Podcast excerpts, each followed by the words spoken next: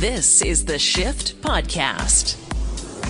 Hey, welcome to the shift. Jawn Jang in tonight and for the rest of the week for Shane Hewitt. But I am not alone, joined as always by uh, the technical producer, the most handsome man this side of, uh, let's say, the Rockies. Yeah, that is Matt MacArthur. Hello here, sir. I'm not as hot as this fire. Oh, that's nice. Oh, it's keeping us nice and, Nice and toasty. toasty. And by us, that is also including the lead producer for the night. That is Andrew Ferreira. I prefer the title audio fungus. Audio fungus. You know, feeding, you know, fungi sur- fungi, you know, survive by feeding off the dregs. Well, you sure They are. decompose what has already died. Oh boy. Well, you sure are a fun guy, Andrew C. Hey. Ferreira. Hey, Hey. if only we had the uh, you know, ba-dum Yeah. can sound effect. We don't, but No, we don't. that's okay. No. We just we just make it on the spot. We're all radio guys. But That means we're all good at making horrible, awful noises with our mouths. Ah, this is very true. I annoy a lot of my friends with those sound effects all the time. As a kid, I would get in trouble all the time. Just for being loud and generally distracting to every single person around me. That's when you knew I could make a living out of this. That's pretty much it. I said, well, I might as well try and get paid to be a, a nuisance to those around me. And here we are. I'd say it's worked out pretty nicely. And we're doing okay. Yeah. To, in terms of that holiday log that uh, Matt is cooking over right now, Stephen North Van asking, oh, what, what type of wood is that? Is it seasoned? What type of kindling did you use? He's very curious here, Matt. Um, well, uh, I mean, the fire is through a TV screen, but I believe it is. I believe it is birch. Oh, okay. Um, the uh, the Mr. Wood expert over here. the the plaid arm that I've seen stoking the fire um, occasionally has just been you know poking it. Um, Right. I, I haven't seen him throw any kindling. I do see some kindling on there though. It might be also birch. Okay. I'm no uh, wood expert. birch on birch combustion. That's because yeah, some real birch on birch action here tonight. Yes, yes, indeed. Breaking news: Birch, it burns. It burns. we'll have more on that at the bottom of the hour. Now, you mentioned plaid. I've always had to do this like weird mental gymnastics where I think it's very Canadian to own plaid, right? And and plaid is a very fashionable uh, type of clothing style, and you can pretty much wear it all year long. Like you, if you wear plaid during the spring and summer, you don't look out of place. I don't own a single plaid item. Oh item. my God. What? So, and this is where I have those mental gymnastics where I tell myself, like, it's not weird.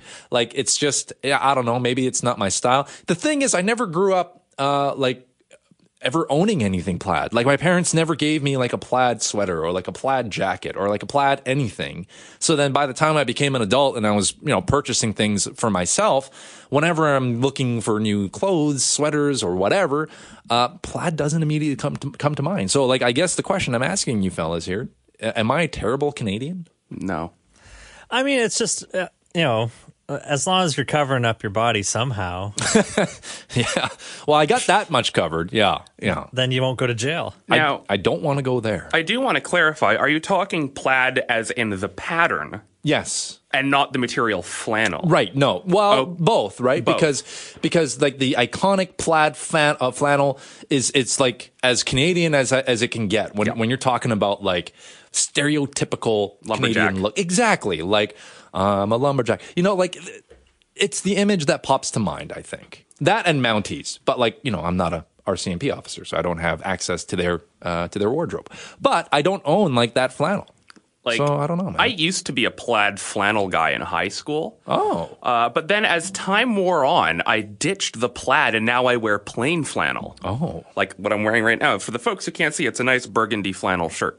Um, but I just, you know, flannel, I think flannel is more important than the plaid itself. And that might be a hot take. I mean, I, I I don't know because flannel is very useful.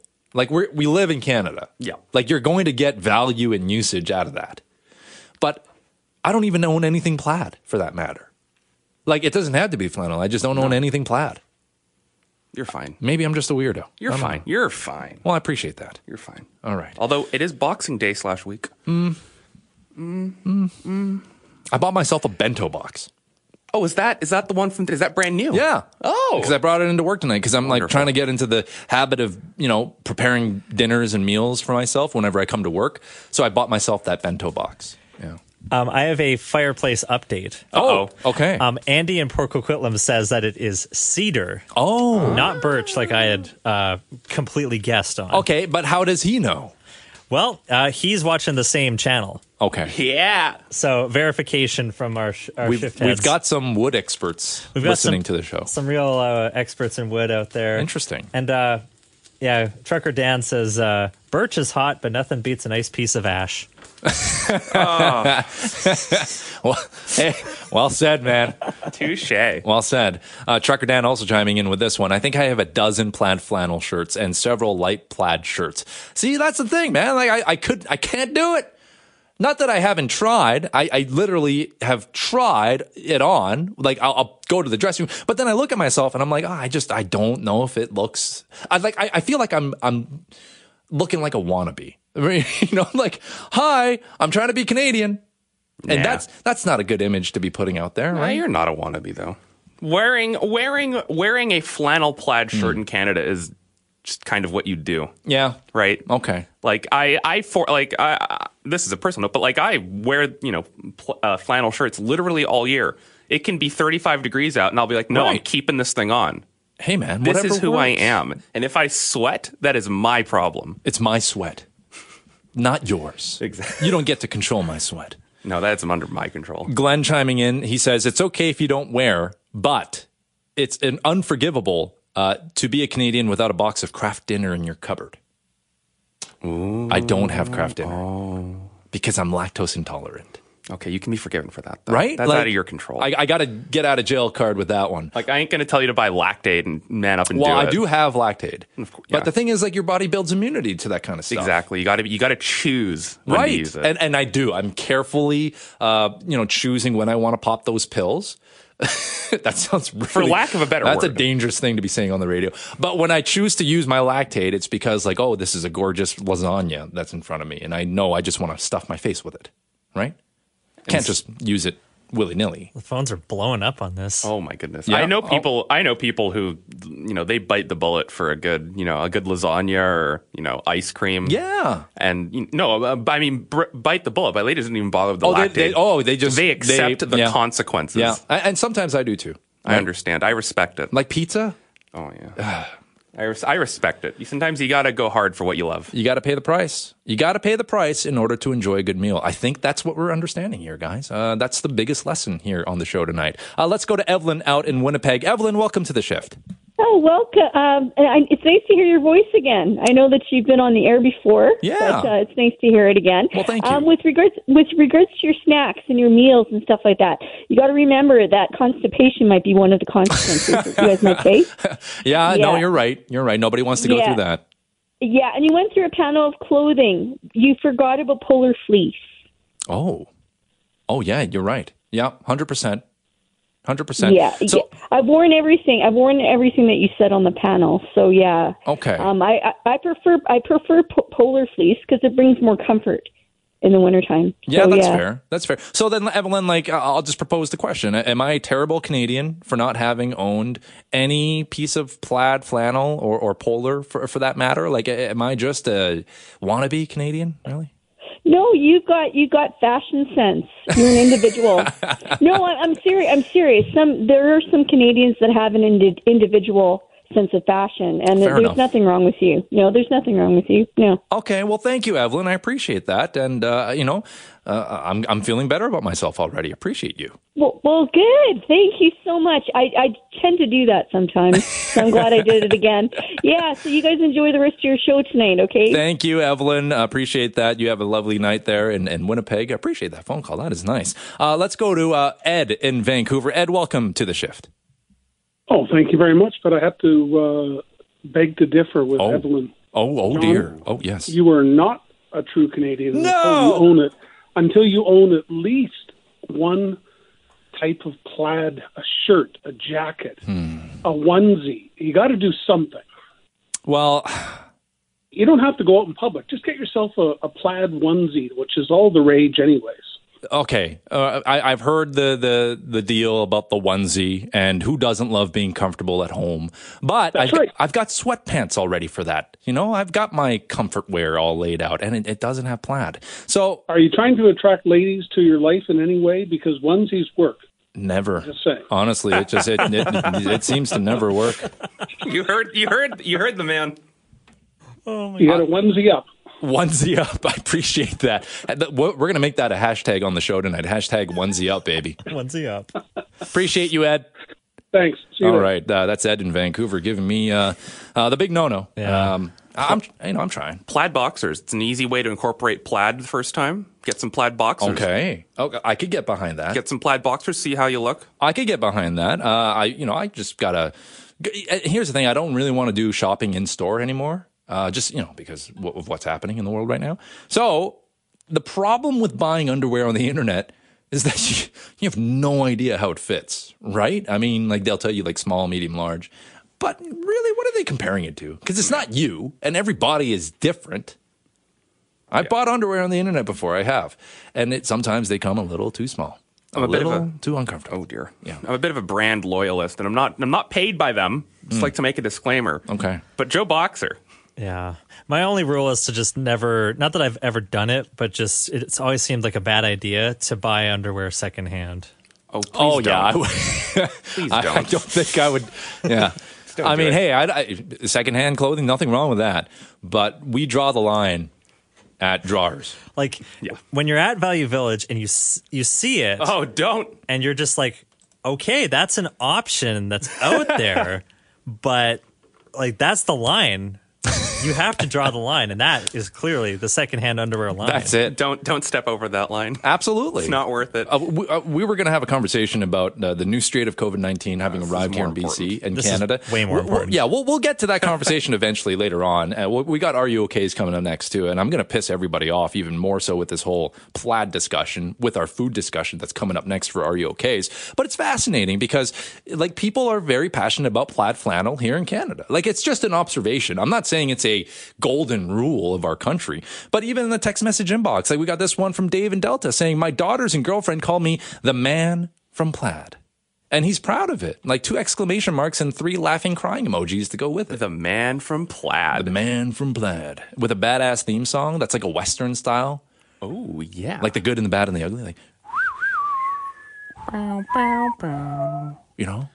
That's again our very high, expensive, super good quality sound effects team coming through right there. But am I a bad Canadian? I don't know. Rob asking, do you try on your underwear before you buy it? Well, if it's on the internet, I can't. And if it's in store, I don't think they, they let you. go for the most el- like the reason the reason I brought up Joe Boxer. Go for the most elasticy ones. There is no shame. Elasticy, I feel like that's the worst thing. You want it like nice and loose fitting almost. Well, that's the thing. You need to find the right elasticy. Elasticy hmm. that it provides a, a good grip, okay. but there's room to breathe. Yeah, fair enough. This is the Shift Podcast. Our man who's been waiting so patiently, he never speaks, but you do hear his contributions each and every night. It is Roberto. Let's bring him back in here, Roberto. Yeah, yeah. Ah, so good. Flawless execution on these riffs all the time. Andrew, take us, take us uh, into this. Are you okay with a Georgia Senate candidate in the final stages of what could be the decisive Senate race in the United States, memeing on TikTok? Memeing on TikTok. I uh, I don't have TikTok. I don't I don't use TikTok. I do appreciate memes. I don't know if I necessarily want to see politicians memeing, but I can't be hypocritical because when AOC started playing Among Us, Oh, that was so cool. and she brought in Jagmeet Singh to play Among Us. I enjoyed the heck out of that, just because like it's cool to see, uh, you know, country political leaders, world leaders, maybe one day, uh, doing something like that where it's totally relatable. Because I've played Among Us, so I'm on the fence. I don't know if I'm ready to make a decision on this one. All right, that's fine, Matt.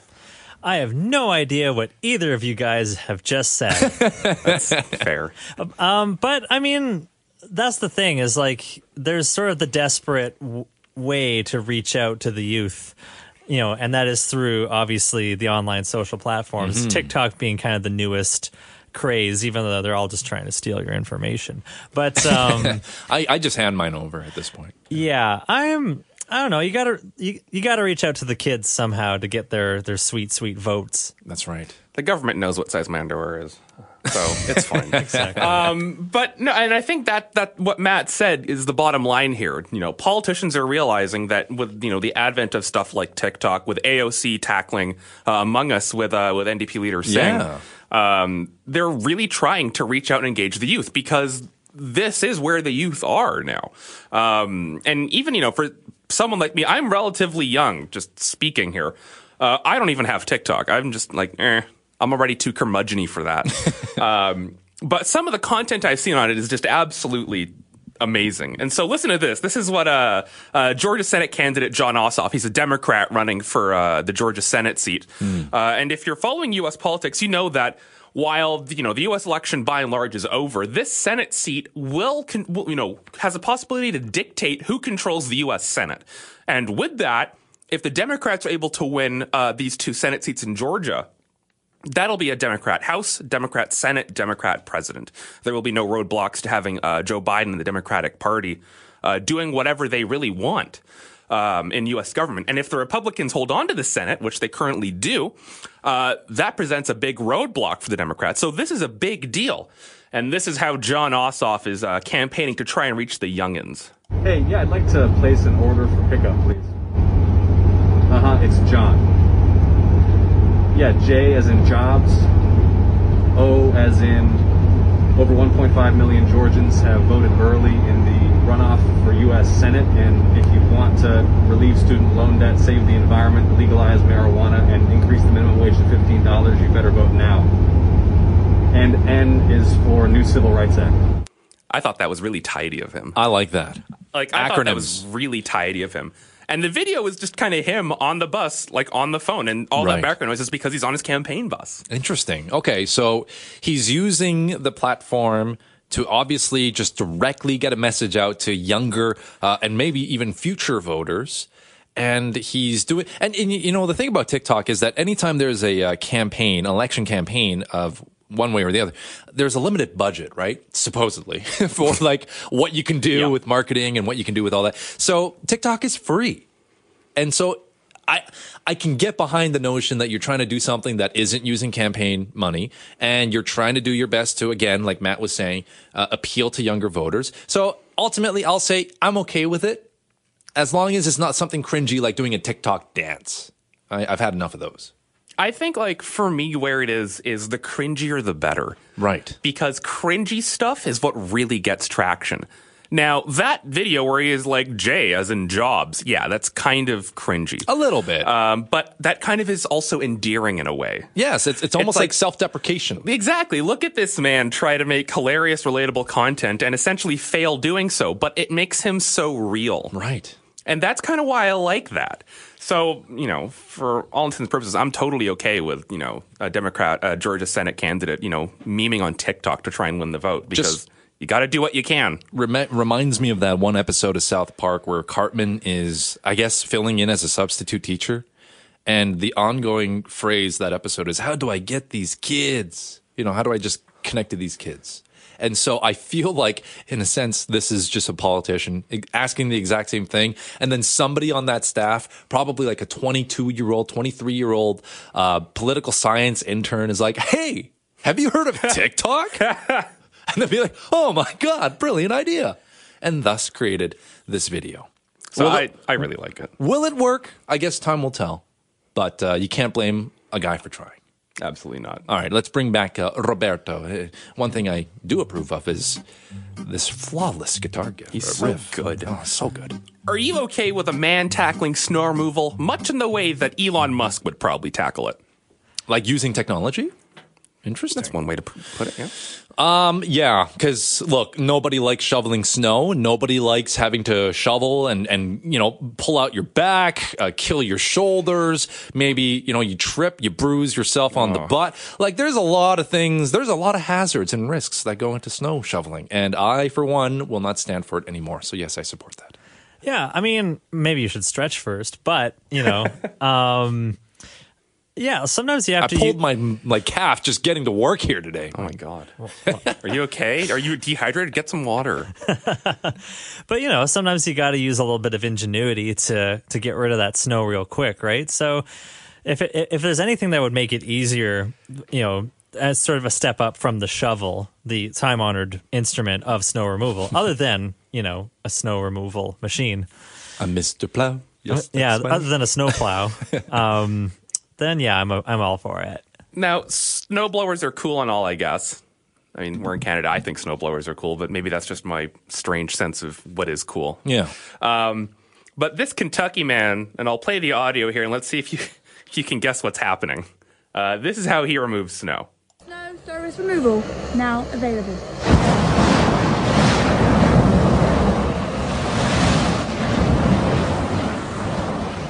Can you guess what that is? I I almost want to say like a like a leaf blower, but it's not as loud. Like that just sounds like really strong winds. Yeah, it's not a leaf blower. Okay. Uh, Oh, I'll give you a, I'll give you a hint here. Oh, oh, I see. He's got a tree machine. He's got a What, log what, what even is a tree machine? Is it like a machine that creates trees? I don't know. Uh, what he's got, and this is a video up, uh, uploaded to Facebook by uh, by a relative of his. This man's name is Timothy Browning, uh, and he's become somewhat of a of a sensation over the last couple days. You may have seen the video uh, in and around your social media channels, but that's a flamethrower. What? Cool. That's a that's a full on flamethrower. Okay. Uh, and he's also rocking the Cousin Eddie look from National Lampoon's Christmas Vacation, where he's got like the bathrobe, the socks and slippers, and a hat. So he's just out there on his driveway, literally power blasting away the snow on the ground with a flamethrower. Huh. And if you remember, Elon Musk some time ago was selling flamethrowers Right. that you could purchase, and you know, they of course were not. You have to be careful that we need to have proper papers to have to buy them and all that stuff. But this is a thing that you can, I guess, do, and it, it never occurred to me. And maybe that's because I live in Vancouver and snow is kind of a a rarity, if you will.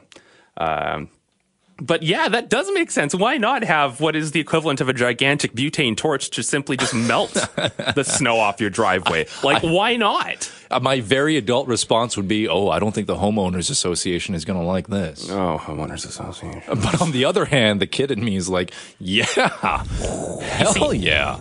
The HOA won't like it because they'll be out there pulling their lower backs trying to clear snow while I'm out there, you know, with a glass of whiskey in one hand. Right. Just kind of easily clearing my driveway and smiling at them as I do it.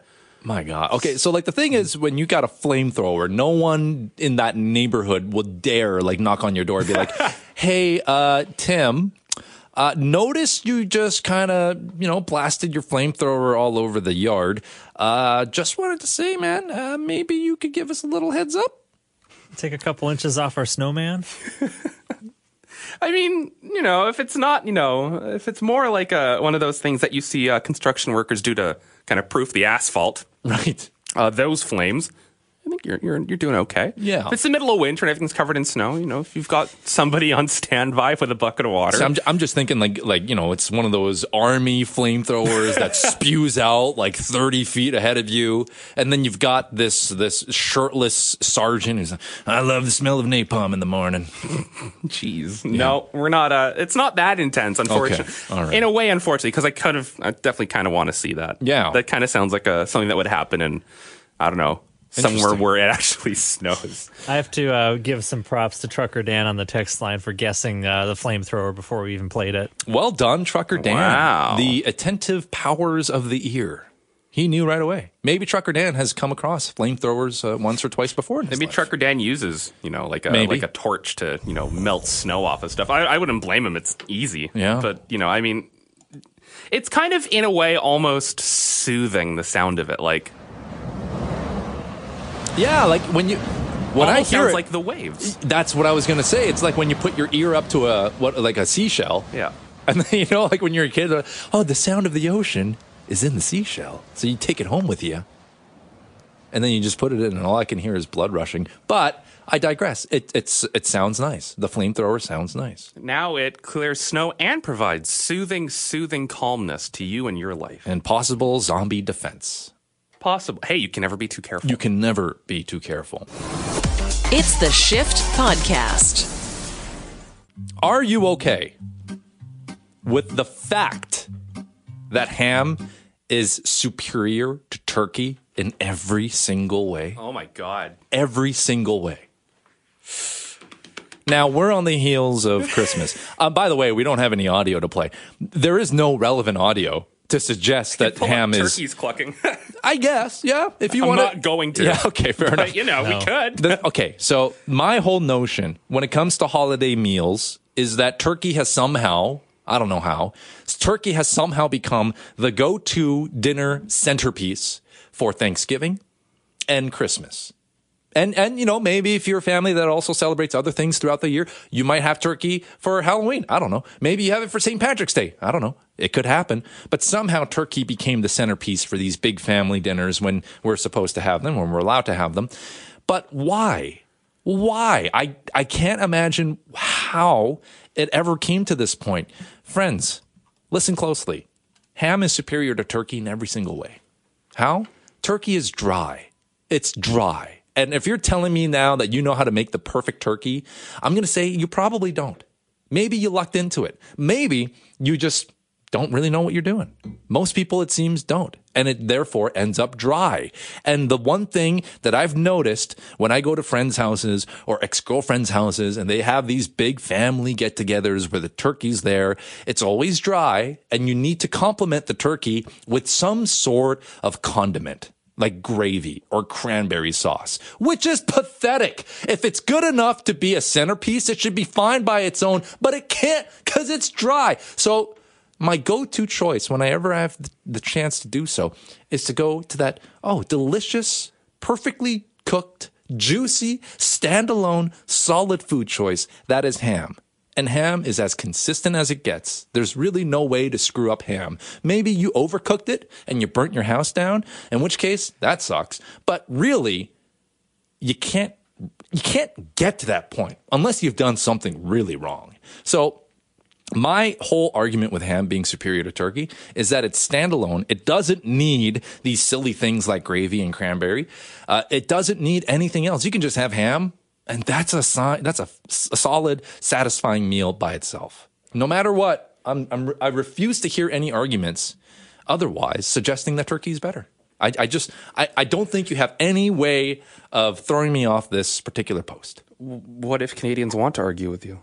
I mean, hey, you're, you're welcome to 877-399-9898. I just don't see how you could possibly come up with an argument because turkey, ah, man, it's ridiculous. The only thing turkey might have going for it is the fact that you get leftovers. That's it. That's true. You get a lot of like food for the road. but that's also maybe a point on the minus column. oh my god. Because if you can't finish it in one sitting, is it really the most sensible choice? Like, really? If you even if you have like a gathering um, in years past for Christmas where there's like 10, 15 people at the house and you still can't get down that turkey in one sitting, is it really the right choice? I don't know. Feels like a, a nice roasted ham would have done just really nicely right there. I'm standing up in my kind of little booth uh, off to the side between Jawn and Matt, and I and I've got a view of Matt's kind of. Uh, f- we've got like a phone screen or computer that houses all the calls and That's texts. popping. and it's lighting up. Yeah, it's popping. Look what you've done. All right, well, we'll, we'll take one caller here real quickly, and then we'll, we'll get to some more on the other side because you know we got a show to execute. This is dangerous. This is dangerous, but let's go to it. This is uh, Glenn in Oshawa, Ontario. Glenn, welcome to the shift. And, and first off, really good hearing you on a Sunday night. Appreciate that. I uh, I look forward to listening to you all week. I, I only work two days this week, but like it would be New Year's Eve. But back to your ham com- uh, comment. Yes. I fully agree with you that ham is more superior than turkey. Ah, yes, Glenn. But, Yes. However, Oh, oh, however, yeah. your argument is that turkey is always dry. Right. Well, that's because it's being cooked improperly. You have to Ah. cook the turkey upside down. Wait a second. I've never heard of this method before. Oh, if you cook it with the breast side down, so it's always in the juices. Hmm.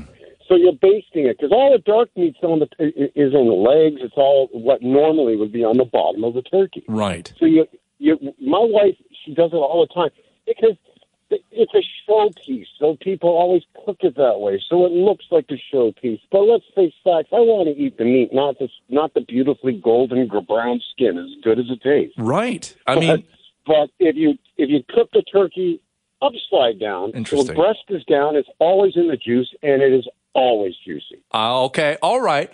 I, I'll admit. But I do agree with you. Ham. I eat, I eat turkey only twice a year, but we eat ham at least once or twice, once or twice a month. Exactly. We're also eating bacon. Hey, let's face that. There's a lot female bacon. So you know, I. It's all ham. It's all ham. It's all ham. Hey, Glenn, appreciate you giving us a call here tonight. All right. You have a great evening. You too. That's uh, Glenn in Oshawa, and I love it. We got some support for ham. I'm sure the turkey defenders are going to be coming up in spades. They're coming. let's see what the turkey defenders have to say about that. We got Trucker Dan on the line. Hey, Trucker Dan. How are you tonight, Jawn? Doing well, man. You, you are you are so wrong on the ham. I I, I hate to say this. Uh, Thirty five years ago, Yeah. yeah. ham was better, but now it's nothing but salt. That's all I can taste is salt on on the ham. You just got to find the right ham. Well, yeah, unless you go to a farmer to get one, uh, you're gonna get it. You're gonna get the, the salt cured ones that are just absolutely terrible. Anyway, I, I would also counter then 35 years ago, you could probably find better turkey. Now turkeys are just bloated, right? I mean, they stuff all kinds of birds with water, really. Well, that was going to be my next point. Is Ah. that people are wanting to go and buy huge turkeys. Uh, that's why they're always dry. That's why there are always so many leftovers. Is that is that uh, people buy oversized turkeys and they cook too long. They're they're stuffed with uh, or they're they're water chilled because they're not allowed to inject them with water. They're water chilled, so they still absorb some water. Right. And and then that all that evaporates out. So yeah, that's why they're so dry. Get a smaller turkey so you don't have to cook it as long Okay. and and oh, so much better.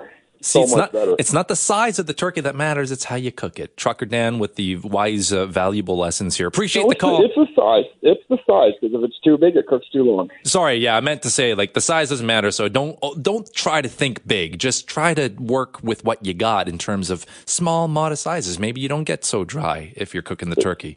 There you go. Hey, appreciate you, buddy. Have a good night, man. Yeah, you too. That's uh, Trucker Dan, one of our constant listeners. Uh, love his feedback there. Let's keep it going. Gene in Nanton, Alberta. Gene, welcome to the shift. Hello.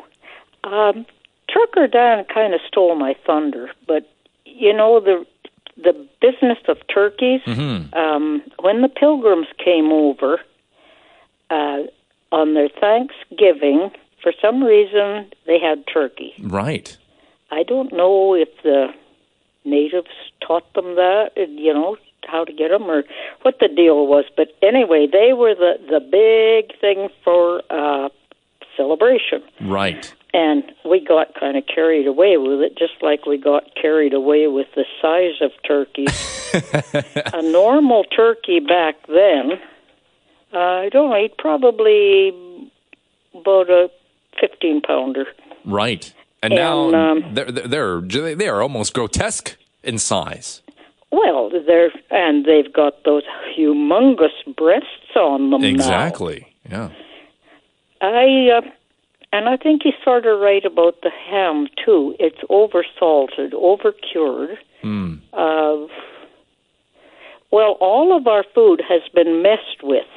It's you a know, good humans cannot leave anything na- natural anymore. It's a We've very good point. Bigger and better.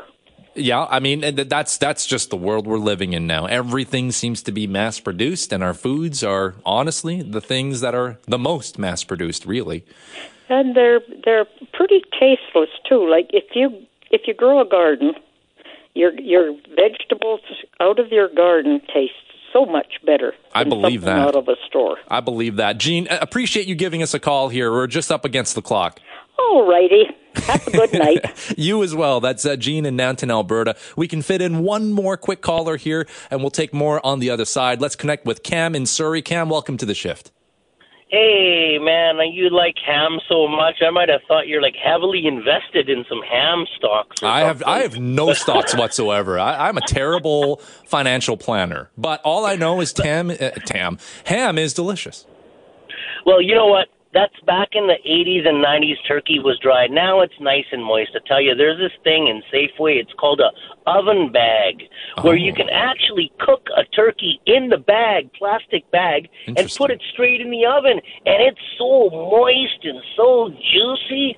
Oh man, ham is like a bachelor thing, you know, guys. who Don't, don't, don't, they don't know how to cook, you know. But you know, there's no better turkey than from a Ukrainian grandmother or maybe Oh. German. But otherwise, you got to put it in a bag. You know, that just keeps it nice and moist, and it cuts down the cooking time. Okay. At two hours, it'll be done. You're not going to be standing for four hours basting. You don't have to baste it. You just throw it in a bag. Fair enough. Called a Look oven bag. It's you can buy it at Safeway or Buy Low Foods. We'll look into it. Hey, Cam, appreciate your call. We're up against the clock. Or pre- I mean, that's good advice. Look for the turkey in a bag, maybe, and you can avoid the dry, terrible flavor that turkey seems to come with nowadays. I will say, ham might be the bachelor's meal, but spam is most definitely the bachelor's meal. I still enjoy spam. I'm not going to lie to you guys. So good. Uh, let's get Catherine out in Surrey. Catherine, welcome to the shift.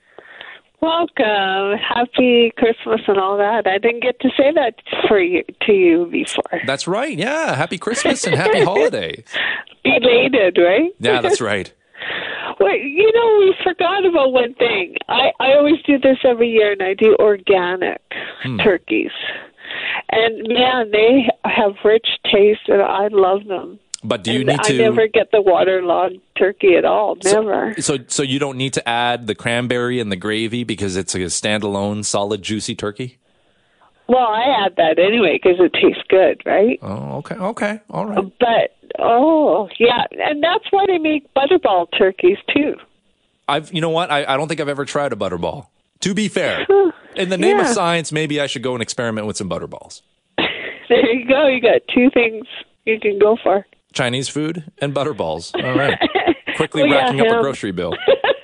Hey, thanks a lot, your Catherine. Food. Yeah, exactly. okay. Appreciate you calling in as always. That is Catherine out in Surrey. I mean, hey, uh, she says I, I get the organic turkey and it's juicy. It's good on its own.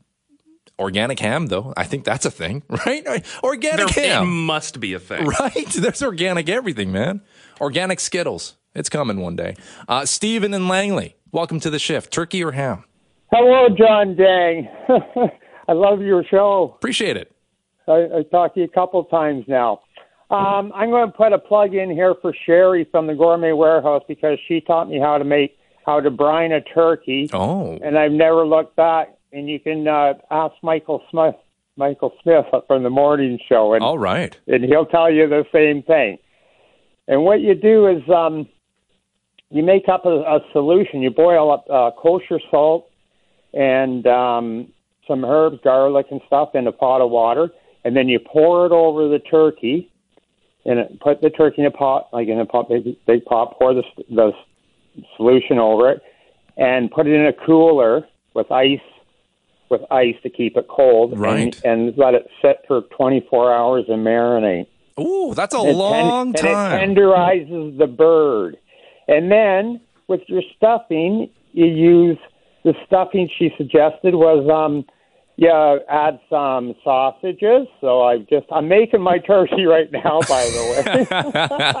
well, look at that I couldn't get it done at Christmas because uh, my dog is really sick, and I Oh, I'm sorry to hear that. way out Yeah. tonight. So I'm babysitting. I'm looking after him tonight because I think this was supposed to be his last meal. Oh, I'm sorry to hear that. Going, I, you know, so it's like com- tragedy to become comedy. So I'm sort of joking about it, but this was supposed to be his last meal, this turkey dinner. So Well, in that maybe case, maybe he'll stay well enough to have it. yeah, in that case, I hope the turkey is succulent and perfect.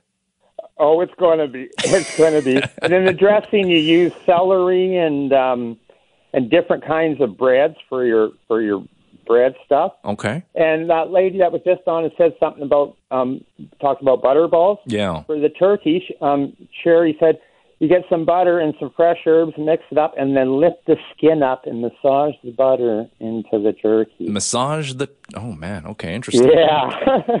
Turkey gets a better deal than I do. Yeah, and then and then all the drippings you use for the base for your gra- for your uh, gravy. Well, I appreciate the call, Stephen, and uh, my my It's, uh, best quite wish. the process, but it's uh, I love it. It's uh, the turkey's always nice and moist and so much flavor. And um, all right, I, I, and yeah, people are adding different things because actually on the box of turkey stuff, and you can add a can of uh, mandarin oranges to your dressing, or shredded carrots and chopped cooked spinach. Now that's wild. I- Or a that's wild. Of uh, um, what else? Oh, mushrooms and onions. So you have four different things if you want to make a, you know, the quick Kraft stuffing, or each dried cranberries and toasted pecan or walnut pieces in your stuffing. Well, well, Stephen, hey, thank thank you for the call. I appreciate your input here, and and our our thoughts go out with your dog, and I do hope that in your you, Jawn. case, of course, uh, appreciate Thanks. the call. That's that's Stephen and Langley, and hey, I mean, sorry to hear about the the sick dog, but in, in that case, I, I do hope the turkey is perfect, more than perfect, the best turkey that could be made. It's the Shift Podcast. All right, uh, to carry us through, in case you missed it, we've got Andrew Ferreira, which means. In case you missed it on the radio, here's Andrew C. Ferreira. Love it. That's me. That was executed live, by the way. Yeah, That's he- not a pre-recorded. He's, he's got a guitar in there. In case you couldn't tell. Man, that's good. I mean, maybe we're just that talented at splicing audio together in like actual life. We're not. We're actually not. We're not nearly that good. No way. No, it'd be nice though if we were. What do you got for us, Andrew? Uh, I know that I, you know, I, I'm gonna. Uh, one of my things with in case you missed it is I try not to go too newsy, uh, but I can't overlook the fact that you know it is. And I remember when I was a kid, Boxing Day was just a day. Uh, it was a one day. You got big sales, and then that was it. But of course, thanks to consumerism, it has now become Boxing Week. Uh, that being said, uh, this has been a Boxing Day like no other. Uh, you know, you haven't seen people lining up really. You haven't seen those door crasher deals. Uh, you saw lots of empty stores, quite frankly. Uh, and this is a you know a piece out of Kelowna in British Columbia in the interior. Uh, this is a piece by Jimmy Tawil, and it's about how local retailers have been trying uh, to attract customers, uh, but at the same time they've got to keep in mind the COVID nineteen restrictions. It's days like Boxing Day that really highlight the major shift happening for local retailers in the midst of a global health pandemic. Probably not as robust as in previous years. The major shift to online shopping in a bid to keep socially distanced seems much more commonplace, but that's not to suggest there still aren't bargain hunters on the prowl. It uh, just complements what's happening as well. The, the store traffic is still what we expect. Um, so it's just another just another convenience for our customers, I'd say. A convenience, perhaps, but some retail owners like Andre Blandley maintain there are some items customers should avoid buying with just the click of a mouse. The problem with online is you don't really get any advice. So, I mean, I've got guys that have been doing this for 25 and 30 years. To give the advice that you need and the right products, it's, it's worth value. There's value there. Not to mention the shopping experience for those still looking for in store deals really isn't so bad. Oh, it's much different. Um, it's it's not quite as busy. Um, whole social distancing is doing great in here. Actually, it's working out really well. With stores limited in terms of how many shoppers are allowed in at one given time, many retailers are opting to extend Boxing Day sales by upwards of two weeks. The million dollar question, though, is will those chaotic one day sales we saw pre pandemic return? I actually hope not. I, I actually think that the customer experience is much better when we can spread it out. I mean, one day it's, it's get in, get out, people are going everywhere. I, I think the ability to have a, a good, strong sale and spread it out where you've got time to actually spend time with the customer, make sure you're hitting the needs they need. An opinion shared not just by store owners, managers, and employees, but many shoppers too. I definitely prefer this style. This is more up my alley. yeah, you betcha. Jamie Tawil, Global News. And I think that's you know a a good look for you know brick and mortar retail going forward. Right. Uh, I you know I never I personally never bothered lining up on Boxing Day proper. Or, you know Black Friday. and That's become a Canadian thing too. It just it just seems like so much hassle for ugh, why would I? Right. So you know if if retail has to change and retail you know has already changed forever. You you look around at the streets in your city, your town. Uh, there's a lot of places that this time last year were raking in money, and this time, you know, right now the doors are closed. You know, everything is shuttered.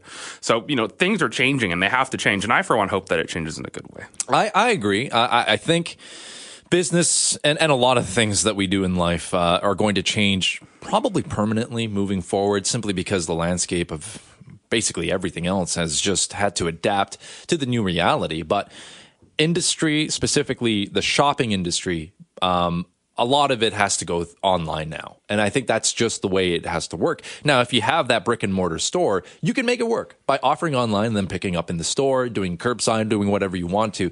But it's forcing business models to change. And I'm excited to see five years from now what that change looks like.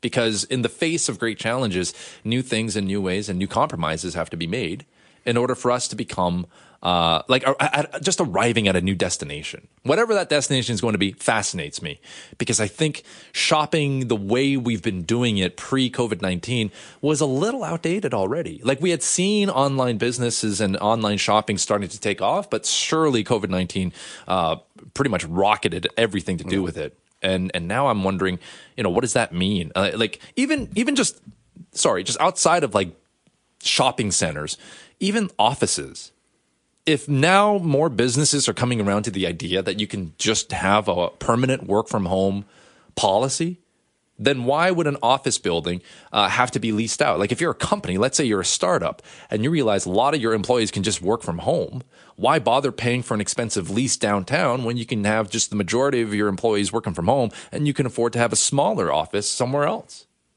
That seems like a savvy business model to me. And I think you're already seeing that happen, right? That, that's the thing. You look at a lot of I don't know if you remember, there's all these brand new companies that are specializing in kind of flexible workspace before Mm-hmm. the pandemic, and of course they got hit too um, when when all you know we were in the midst of the first wave.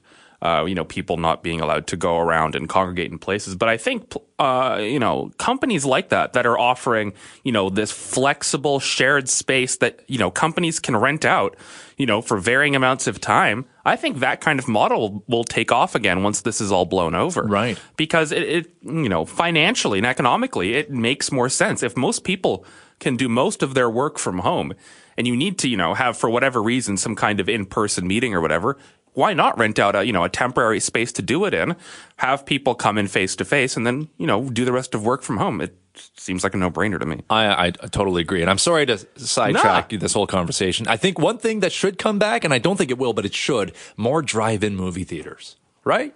Oh, I'd love that. It'd be fun. Uh, but I know it's probably not going to happen. No, I don't think so either. But, you know, who knows? You know, I in the 19 like 50s, people thought in 2020 we'd be like, you know, in flying cars and stuff. That's and, true. And here we are in our boring old ground The cars. Jetsons lied to me. That's what I'm taking away. Yeah. Yeah. Uh, another piece of newsy newsy kind of thing here, uh, and I saw this in the headlines, and I'm, we didn't get to it, but I figured this would be a good a good place to put it. Just because it's Christmas, just because it's the holidays, doesn't mean that people aren't watching the stupid things that you put online. Uh, former BC Deputy Premier. Uh, uh, Rich Coleman tweeted out a joke questioning the, the efficacy of the COVID 19 vaccine. He quickly deleted it, as he should have. Uh, but the damage was done. Here is Paul Johnson. In recent times, he's been one of BC's longest serving and most high profile politicians. The former MLA for Langley East, Rich Coleman, hit his peak during Christy Clark's BC Liberal government. But now, even in retirement, he's finding his way back into the news. I have a lot of friends uh, in all the camps uh, that are running for leadership. His latest splash is this a tweet that went out Saturday night where the former deputy premier wrote, How will we know if the vaccines are working? Will the survival rate go from 99.5 to 99.7%? Really strangely, night of Boxing Day, before 8 o'clock, Rich Coleman posts a variant of a meme that's been going around. Mo Amir is a Vancouver podcaster and contributor to Global's sister radio station CKNW and says Coleman's tweet is noteworthy for two reasons. Got a lot of backlash because it was kind of playing into this anti vax, anti mask, uh, skepticism of what COVID is uh, phenomenon that you do see online. Bonnie Henry's a And it hasn't been just online. A potent mix of COVID denialism and conspiracy theory has emerged as a consequence of the pandemic. So, whether he intended or not, a high profile British Columbian making a statement that can be construed to throw shade on the importance of vaccinations gets noticed. There's also the logical question of why he appeared to be talking about vaccine effectiveness and COVID 19 case survival rates at the same time. Conflating those two really doesn't make any sense, and it's actually quite dumb. For his part, Coleman yanked the tweet very quickly the same night, and in another said, So I tweeted something earlier, and on reflection thought it wasn't funny. My bad. Sorry, folks. Coleman didn't respond to a call from Global News Sunday. Paul Johnson, Global News. My bad. Sorry, folks. Yeah, sorry about that. Uh, I, I'm a stupid man. But you know, like, that's one of the things, the great things we're learning about social media is that if you're an idiot, uh, you can quickly expose yourself to that to the whole world. And I'm very thankful for that aspect. Absolutely. Like, uh, you know, are there some downsides to social media? You bet. There's a lot of negative things about the way we use and consume social media on a daily basis. But when you out yourself as an idiot, uh, it's it's just it's what makes Twitter great because it's a free app. And the amount of entertainment you can find on Twitter, it's just great. Now, I don't at all uh, condone the message that Rich Coleman was trying to pass.